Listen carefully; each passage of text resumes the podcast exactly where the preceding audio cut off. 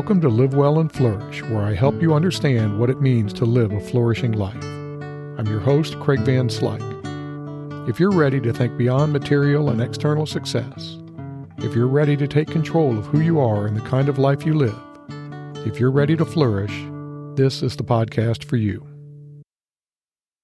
In this episode of Live Well and Flourish, I'll help you understand how to recognize the pleasure that comes from the between times the times that occur between life's big events. A few years ago, Tracy and I were vacationing in Ireland. We had a fantastic time, by the way.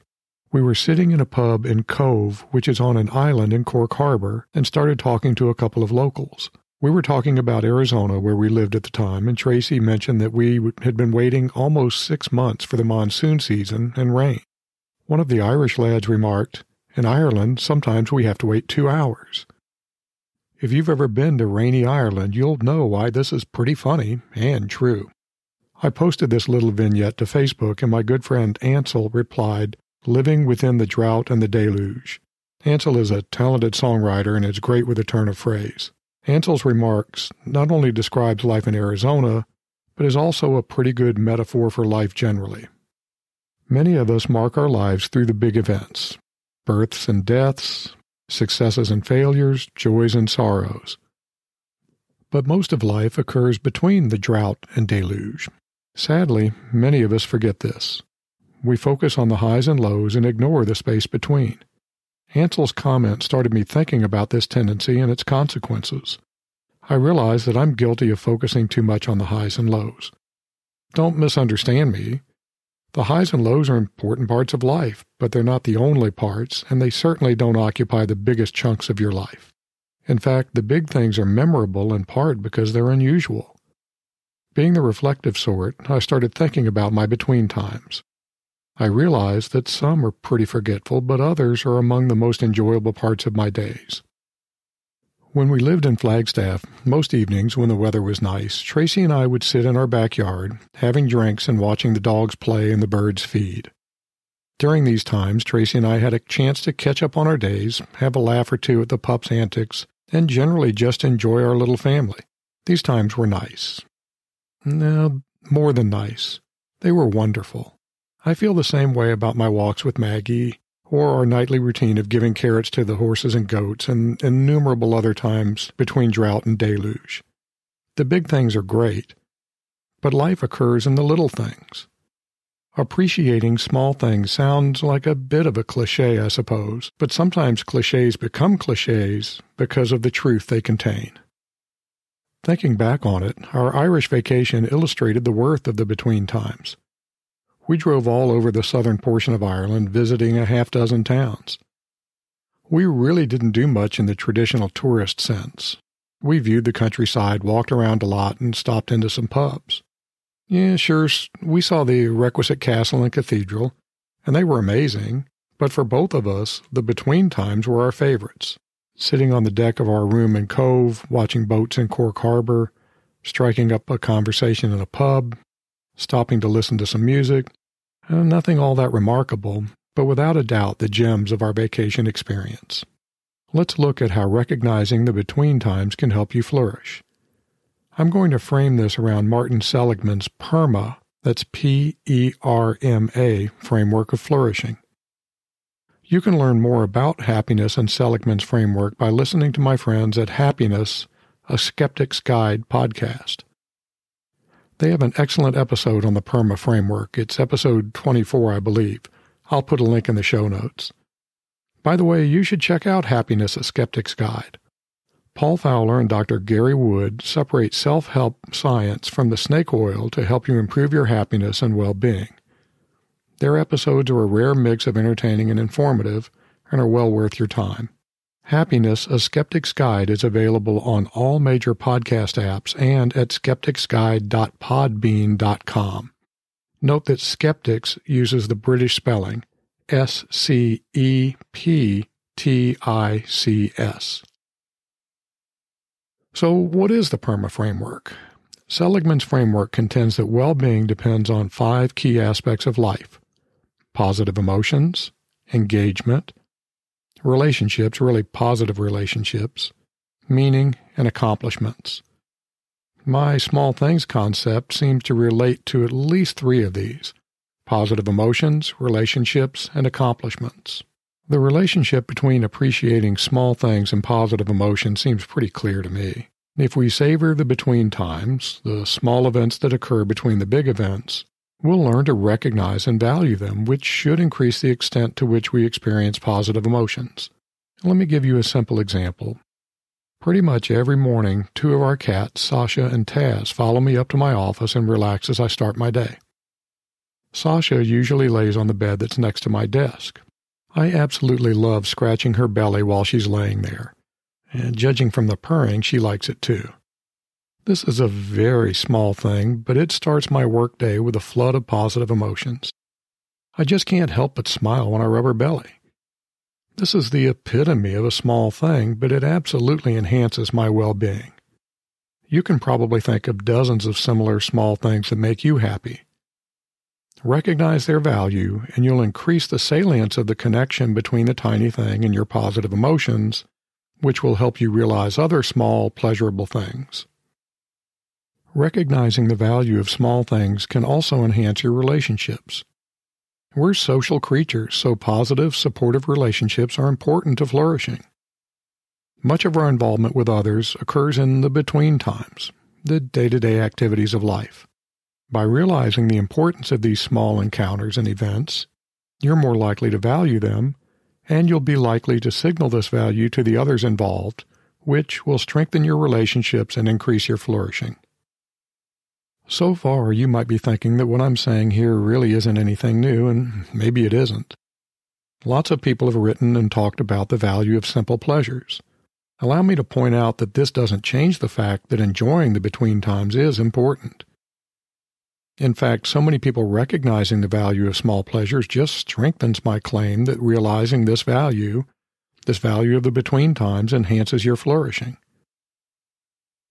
But let's talk about something that's received less attention the importance of recognizing small accomplishments. Small things are especially important when it comes to accomplishments. Usually, we think of accomplishment in terms of big things, such as getting a promotion or winning an award. These are fine things, but if you reserve your sense of accomplishment for only these big things, you're missing out. Whether you realize it or not, you accomplish many small things every day. Every time you're kind or selfless or thoughtful or disciplined, you've accomplished something. Unfortunately, most of us miss these. We view them as trivial parts of our day, but although they may be small, they are not trivial. Trivial means of little worth or importance. I would argue that these small achievements are anything but trivial, if for no other reason than the sheer weight of their number. For every big accomplishment, you experience dozens, if not hundreds, of small accomplishments. In fact, often your big achievements are made up of lots of interconnected small achievements. In the next episode, I'll talk more about this when I discuss the small win strategy. Here's the really important part accomplishment, in my experience, leads to more accomplishment. I'm not sure how this happens, but it seems that a big part of this is the increased sense of competence that achievement brings. By the way, a feeling of competence is an important part of well being. So, the more you feel that you gain accomplishment, the more you feel competent, and the more you feel optimistic about future accomplishment, which can lead to further accomplishment. Simply put, accomplishment begets accomplishment. The trick here, if we can call it a trick, is to recognize small accomplishments as accomplishments. Let me reiterate whether you realize it or not, you have dozens of tiny accomplishments every day. Every time you're kind, every time you take the time to listen to someone, every time you're helpful, every time you pause, however briefly, and appreciate the wonder that is life, you've accomplished something. Recognize your small accomplishments so that you'll mark these achievements as important parts of your flourishing life. In the last episode, I talked about small kindnesses, which I called micro kindness. As I mentioned then, when you practice micro kindness, you make the world better. Sure, it's a tiny thing, but you never know how important your kindness might be to the beneficiary of your small kind act. So I think you can look at your small acts of kindness as a sort of triple achievement. You've lived according to virtue, you've done something for someone, and you've made the world a better place. You accomplished something in three important areas. That's a win win win in my book, and I hope in yours. There's an important implicit requirement for taking advantage of small things. To gain from the small things, you need to be aware of them, which requires being mindful. Fully benefiting from small things requires recognizing them and their value, which requires first being aware of them. So, to take full advantage of small things, you need to get out of autopilot mode so that you can recognize and appreciate the significant value of these small things.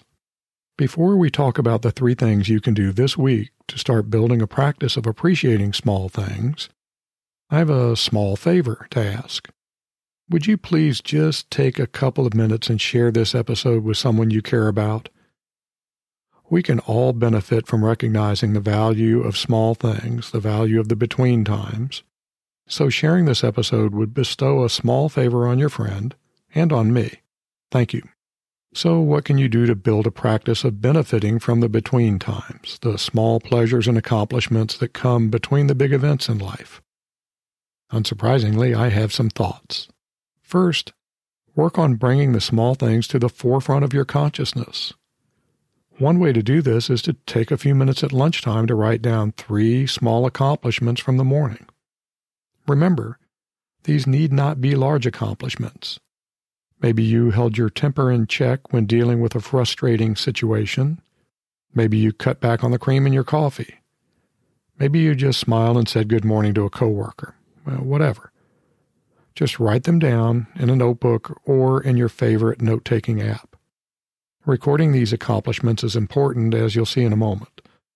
Then, do the same thing at the end of the day. Write down three small accomplishments from the afternoon. Second, each morning, review your list from the previous day.